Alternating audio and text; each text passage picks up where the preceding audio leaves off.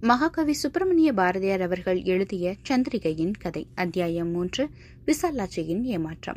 சென்ற பகுதியில் விசாலாட்சி ஸ்ரீ சுப்பிரமணிய ஐயரை சந்திச்சு தனக்கு ஏற்ற ஒரு மணமகனை தேடி தனக்கு மறுமணம் செய்து வைக்கணும் அப்படின்னு கேட்டுக்கிறார் அந்த நேரத்தில் ஸ்ரீ சுப்பிரமணிய ஐயரால் விசாலாட்சிக்கு உதவி செய்ய முடியலை.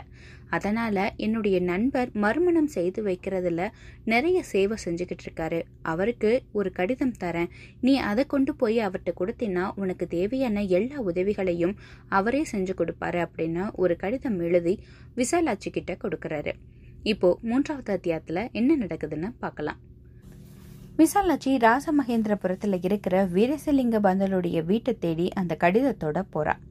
அக்கம் பக்கத்துல விசாரிச்சு ஒரு வழியா வீரேசலிங்க பந்தலுடைய வீட்டை கண்டுபிடிச்சிடுறா. ஆனா அங்க போனா அங்க அவரு இல்லை. விசாலட்சி வர்றதுக்கு முந்தின நாள் தான் அவரு இந்த ஊரை விட்டு புறப்பட்டு சென்னை பட்டணத்துக்கு போனதா அவளுக்கு தெரிய வருது. சென்னை எழும்பூர்ல பண்டித வீரசலிங்க பந்தலு ஒரு தனி வீடு எடுத்து அவருடைய வயதான மனைவியோட தங்கி இருக்காரு விசாலாச்சி சென்னப்பட்டினத்துக்கு திரும்பி வர்றா. மறுநாள் காலையில எழும்பூர்ல இருக்கிற அவருடைய வீட்டுக்கு போறா. உள்ள அவர் மட்டும் நாற்காலி மேசை போட்டு உட்கார்ந்து ஏதோ எழுதிக்கிட்டு இருக்காரு. விசாலாச்சி அவர்கிட்ட போய் வணக்கம் சொல்லிட்டு ஸ்ரீ சுப்பிரமணிய ஐயர் கொடுத்த அந்த கடிதத்தை எடுத்து அவர்கிட்ட கொடுக்கறாரு. வீரசிலிங்க பந்தலு தனக்கு எதிரி இருக்கிற நாற்காலியில விசாலாட்சிய உட்கார சொல்றாரு. அவளும் தன்னோட மடியில குழந்தை சந்திரிகைய தூக்கி உட்கார வச்சுக்கிட்டு அந்த நாற்காலியில உட்காரா.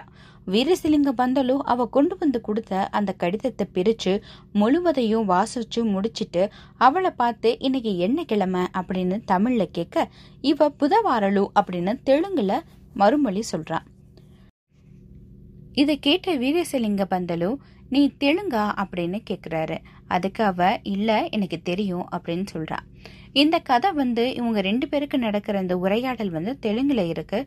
நம்மளுக்கு புரியணும் அப்படிங்கிறதுக்காக தமிழ்ல மொழிபெயர்த்திருக்காங்க. உனக்கு தாய் தந்தையர்லாம் இருக்கிறாங்களா? அப்படின்னு கேட்குறாரு இல்லை அப்படின்னு சொல்கிறான் அண்ணன் தம்பின்னு யாராச்சும் இருக்காங்களா? அக்கா தங்க இப்படி அப்படின்னு கேட்குறாரு எனக்கு யாருமே இல்லை. எனக்கு மறுமணம் செய்து வைக்கக்கூடிய உறவில் யாருமே இல்லை. சொந்தக்காரங்க இருக்கிறாங்க. ஆனா அவங்க நான் மறுமணம் செஞ்சுக்கிட்டா எங்க ஜாதியில அந்த வழக்கம் இல்லாதனால என்னை ஒதுக்கி வச்சிருவாங்க. அதனால எனக்கு உறவுன்னு சொல்லிக்க யாருமே கிடையாது அப்படின்னு சொல்றா.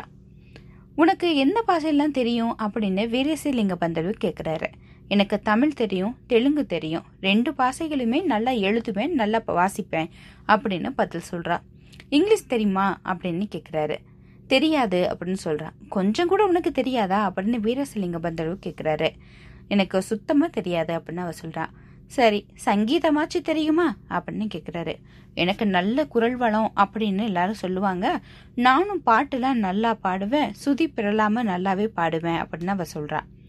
உனக்கு வீணை ஹார்மோனியம் இந்த மாதிரி ஏதாவது வாசிக்க தெரியுமா அப்படின்னு அவர் கேட்குறாரு எனக்கு எதுவுமே தெரியாது ஆனா தாளம் தவறாம எனக்கு பாட தெரியும் அப்படின்னு பதில் சொல்றா அவ.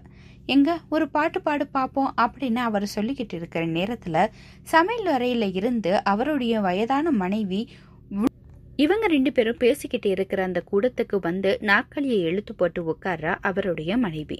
அவளை பார்த்ததுமே விசாலாட்சி எழுந்து வணக்கம் சொல்றா. ஆசிர்வாதம் அவளுக்கு விடையா கொடுத்துட்டு விசாலாட்சி மடியில இருக்கிற அந்த குழந்தைய வாங்கி தன்னோட மடியில வச்சுக்கிறா பந்தலுடைய மனைவி. குழந்தை உடனே அழத் தொடங்கிறது என்னிடம் கூட நான் அழாம வச்சுக்கிறேன் அப்படின்னு பந்தலு சொல்றாரு.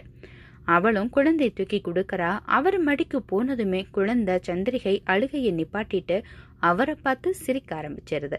இப்போ பந்தலுடைய மனைவி சொல்றா கிழவருக்கு வேற என்ன தெரியுதோ தெரியலையோ குழந்தைகளை எப்படி அழாம வச்சுக்கிறேன்னு மட்டும் நல்லா தெரியும் அப்படின்னு கிழவி சொல்றா. ஆமா எனக்கு என்ன தெரியும்? படிக்க தெரியுமா இளவா? நீதான் சகலகல வள்ளியாயிடுச்சே அப்படின்னு வீரசலிங்க பந்தலுவும் பதில் சொல்றாரு. அதுக்கப்புறம் என்ன நடக்குதுன்னா வீரசிலிங்க பந்தலு தனக்கு சி. சுப்பிரமணிய ஐயர் எழுதிய கடிதத்தை பத்தி விசாலாட்சிக்கு விவரமா சொல்றாரு. அவருடைய மனைவியும் அதை கேட்டுட்டு போன வாரம் உங்களை பார்க்கறதுக்கு தஞ்சாவூர் டெபுட்டி கலெக்டர் ஒரு ஐயங்கார் வந்தாரே. அவர் கூட எனக்கு ஒரு விதவு பொண்ணை பார்த்து கல்யாணம் செஞ்சு வைங்கன்னு கூட உங்கள்ட்ட கேட்டாரே. அவருக்கு இந்த பொண்ணு பொருத்தமா இருப்பா இல்லையா? இவளுடைய முதல் கணவர் எப்போது இருந்தாரு இவ பெரிய பொண்ணாகிறதுக்கு முன்னாடியா அல்லது பின்னாடியா அப்படின்னு அவருடைய மனைவி கேக்குறா இப்போ வீரசலிங்க பந்தலை சொல்றாரு அந்த விஷயத்த மட்டும் நான் சொல்ல மறந்துட்டேன் பாத்தியா? இவளுடைய பத்தாவது வயதிலேயே இவளுடைய புருஷன் இறந்துட்டான். அவ இறந்து இப்போ பதினஞ்சு வருஷம் ஆகுது அப்படின்னு சொல்றாரு. அதுக்கு அவருடைய மனைவி சொல்றாரு அப்ப சரி அப்ப எந்த பிரச்சனையும் இல்லாம அந்த டெபியூட்டி கலெக்டர் இவளை மணந்து கொள்றதுக்கு சம்மதிப்பாரு. முதல் புருஷன் கூட கூடி வாழாம கன்னி பருவத்திலேயே தாலி எடுத்த பொண்ணுதான் எனக்கு வேணும்னு அவர் சொன்னார் இல்லையா? இவளும் அப்படிப்பட்டவ தானே? ரெண்டு பேருக்கும் பொருத்தமா இருக்கும் அப்படின்னு சொல்றாரு. உடனே வீரசலிங்கம் பந்தலு சொல்றாரு ஆமா இவளும் அவர் கேட்ட எல்லா லட்சணமும் பொருந்தியவளாதான் இருக்கிறா. பாக்குறதுக்கும் அழகா இருக்கா. அந்த கோபால ஐயங்கார் வந்து இவளை பார்த்தா கண்டிப்பா கல்யாணம் பண்ணிக்கிறதுக்கு விரும்புவாரு தான் நான் இந்த கடிதத்தை படிக்கும் போதே என் மனசுலயும் அந்த கோபால ஐயங்கார தான் நினைச்சுக்கிட்டேன். ஆனா அவரை கல்யாணம் பண்ணிக்கிறதுக்கு இந்த பொண்ணு ஒத்துக்குவாளா? அதுதான் எனக்கு சந்தேகம் அப்படின்னு சொல்றாரு. இதை கேட்ட உடனே அவருடைய மனைவி சொல்றா ஏன்? அவருக்கு என்ன குறை? என்ன குற்றம் அவர்கிட்ட கண்டுபிடிச்சிங்க? எலுமிச்சம்பழம் போல கலரு ராஜ பார்வை பருத்த புஜங்கள் அகன்ற மார்பு இருக்கு. ஒரு மயிர் கூட தலையில நரைக்கல. நல்ல வாலிப பருவம். பத்தாததுக்கு டிபிட்டி கலெக்டர் உத்தியம் வேற. எத்தனை கோடி தவம் பண்ணாலும் இவளுக்கு இப்படிப்பட்ட புருஷன் கிடைப்பானா? அப்படின்னு சொல்றா. அப்ப வீரசலிங்க பந்தலி சொல்றாரு அந்த கோபால ஐயங்கார் நீ சொன்ன எல்லா லட்சணமும் உடையவர் தான் ஆனா சாராயம் குடிக்கிறாரே மாமிச போஜனம் வேற பண்றாரு. எவ்வளவுதான் நல்ல பழக்கம் இருந்தாலும் இந்த குடிப்பழக்கம் ஒன்றும் போதுமே எல்லா செல்வங்களையும் இழக்கிறதுக்கு அப்படின்னு சொல்றாரு. இதை கேட்ட விசாலாட்சி சொல்றா சரி நான் அவரை கல்யாணம் செஞ்சுக்கிறேன் ஏற்பாடுகளை செய்யுங்க. அவருடைய கெட்ட குணங்களை எல்லாம் நான் மாத்திடுவேன் அப்படின்னு சொல்றாரு.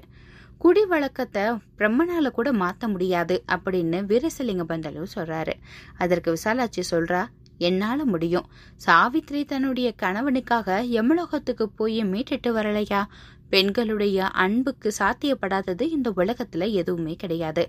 நான் அவருடைய மாமிச போஜனத்தை வழக்கத்தையும் நிறுத்திடுவேன். மது வழக்கத்தையும் ஒன்னிரண்டு வருஷத்துல நிறுத்திடுவேன். மற்ற லட்சணங்களை எல்லாம் அவர் நல்லவராக இருக்கிறதுனால இந்த குற்றங்கள் வந்து எனக்கு பெருசா தெரியல. நான் அவரையே கல்யாணம் செஞ்சுக்கிறேன். எனக்கு முழு சம்மதம் அப்படின்னு சொல்றான். இதை கேட்ட வீரசிங்க பந்தலு சரி பாட்டு பாட தெரியும்னு சொன்னீங்க ஏதாவது ஒரு கீர்த்தனம் பாடு கேட்போம் அப்படின்னு சொல்றாரு. ஸ்ருதிக்கு தம்பூர் இருக்கிறதா அப்படின்னு விசாலாட்சி கேட்க ஹார்மோனியம் இருக்குது அப்படின்னு சொல்லி வீரேசலிங்க பந்தாலு தன்னுடைய மனைவியை உள்ளே போய் ஒரு அழகான அந்த ஹார்மோனியத்தை எடுத்துகிட்டு வர சொல்கிறாரு பெட்டி வந்ததும் அதை மடியில் வச்சுக்கிட்டு விசாலாட்சி முதற்கட்ட சுருதியை வச்சுக்கிட்டு மிகவும் அற்புதமான குரல்ல மறுமொழி சொல்லாதிருப்பது என்னடா? அப்படிங்கிற தெலுங்கு கீர்த்தனையை பாடுறா. கால் விரல்களை தாளம் போடுறா. அப்போ அந்த வீட்டு வாசல்ல ஒரு மோட்டார் வண்டி வந்து நிக்கிற சத்தம் கேக்குது. ஒரு சேவகம் ஓடி வந்து ஒரு சீட்டை வீரசலிங்க பந்தலுட்ட கொடுக்கறான். அதை பார்த்த உடனே வீரசலிங்க பந்தலு எழுந்து தன்னோட கையில இருக்கிற அந்த குழந்தை சந்திரிகைய விசாலாட்சியிடம் கொடுக்கறாரு. அவ கீர்த்தனத்துல பல சங்கதிகளுடன் அணுப்பல்லவி பாடி முடித்து மறுபடி மாறுபல்க என்ற பல்லவி எடுத்து தருவிக்கிட்டு இருக்கிறா. வீரசிலிங்க பந்தலு குழந்தையை நீட்டிய உடனே விசாலாட்சி தன்னுடைய கைகள்ல இருக்கிற அந்த ஹார்மோனிய பெட்டியை கீழே வச்சுட்டு குழந்தைய தன்னுடைய கைகள்ல வாங்கிக்கிறா. என்ன விஷயம்? யார் வந்திருக்கிறா? அப்படின்னு பந்தலுடைய மனைவி கேக்குறா.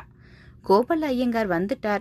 பழம் நழுவி பால்ல விழப்போகுது அப்படின்னு சொல்லிட்டு வீரசலிங்க பந்தலு மேல் வேஷ்டியை எடுத்து போட்டுக்கிட்டு மடமடன்னு வெளியே போயிடுறாரு.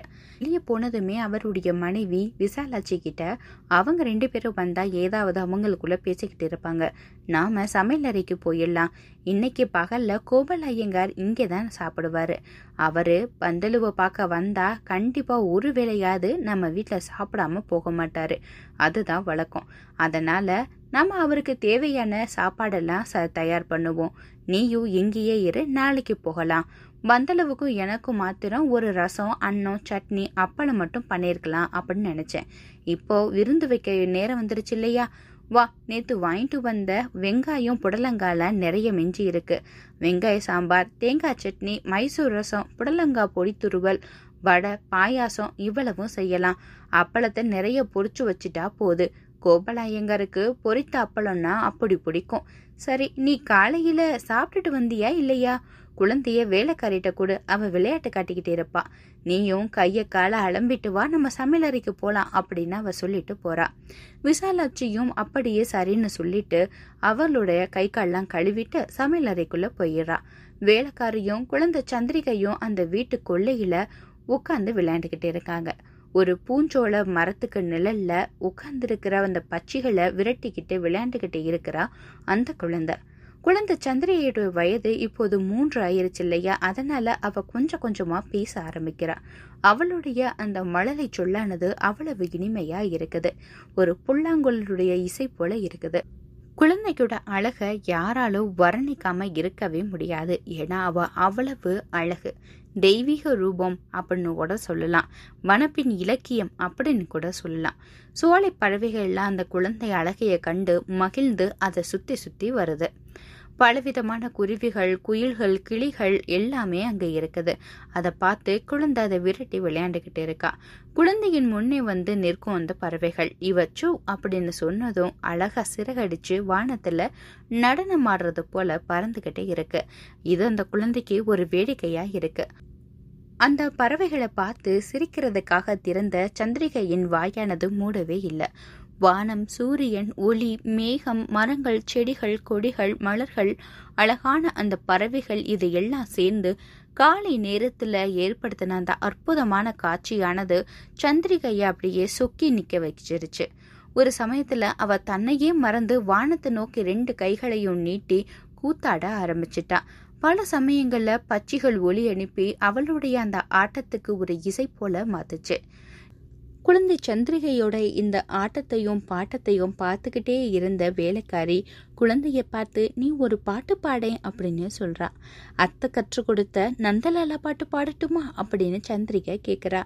அந்த அம்மா உனக்கு அம்மா இல்லையா? அத்தையா? அப்படின்னு வேலைக்காரி கேக்குறா. அதுக்கு சந்திரிகை என் தாயும் தந்தையும் நான் பிறந்த அன்னைக்கே செத்து போயிட்டாங்களாம். இந்த சங்கதி கூட எனக்கு அத்தை தான் சொன்னாங்க. நடுராத்திரி வேலையாம் பூமி நடுங்குச்சான் பேய் காத்து அடைச்சிச்சான் சோன மழை பெஞ்சிச்சான் எங்க ஊர் முழுதும் எல்லா வீடுகளும் இடிந்து விழுந்துருச்சான் அத்தனை ஜனங்களும் செத்து போயிட்டாங்களாம். எங்க வீடும் இடிந்து விழுந்து அப்பா தாத்தா பாட்டி என்னுடைய அக்காமார் ஐந்து குழந்தைகள் எல்லோருமே செத்து போயிட்டாங்களாம். அம்மாவும் அத்தையும் இருந்த குச்சு மாத்திரம் இடிஞ்சு விழுகலையாம் அம்மா வயிற்றுக்குள்ள நான் இருந்தேனா அப்புறம் நான் அந்த ராத்திரியில தான் பிறந்தேனா? நான் பிறந்த உடனே அம்மாவும் செத்து போயிட்டாங்களாம் இதெல்லாம் அத்தை தான் எனக்கு சொன்னாங்க. இது முதல் எனக்கு அத்தை பசும் பாலும் சாதமும் கொடுத்து தான் அத்தை என்ன காப்பாத்திக்கிட்டு வராங்களாம் அப்படின்னு குழந்தை தன்னுடைய அந்த மழலை பாஷையில கால் மணி நேரம் சொல்லி முடிக்குது. குழந்தை சந்திரிகை தன்னுடைய தாய் தந்தையர் மற்றும் தன் உடன் பிறந்த சகோதரர்கள் எல்லாம் எப்படி இருந்தாங்க அப்படிங்கிற கதையை தன்னுடைய மழலை மொழியில சொல்லி முடிக்கும் பொழுது அந்த குழந்தையுடைய விழிகளிலும் இதழ்களிலும் பொறிந்த அந்த அன்பு சுடரை பார்த்து பனிப்பெண் அப்படியே மயங்கி போறா. உடனே அதை அணைத்து அப்படியே தழுவி முத்தம் மழை பொழிய ஆரம்பிக்கிறா. இந்த சமயம் காலை பதினோரு மணிக்கு இருக்கும். சுகமான காற்று வருடி கொடுத்துக்கிட்டே இருக்கு. அந்த பனிப்பெண் அவளை முத்தமிடும் செய்கையை இருவர் பார்த்துக்கிட்டே இருக்காங்க. அதுல ஒருத்தர் அவள் மீது காதல் வயப்படுறாங்க. சந்திரிகையின் கதையின் இந்த அத்தியாயம் உங்களுக்கு பிடிச்சிருந்தா உங்களுடைய கருத்துக்களை கீழே கமெண்ட்ல பதிவு பண்ணுங்க. மீண்டும் அடுத்த அத்தியாயத்தில் உங்களை சந்திக்கும் வரை உங்களிடமிருந்து விடைபெறுவது நந்தினி பாலகிருஷ்ணன். நன்றி வணக்கம்.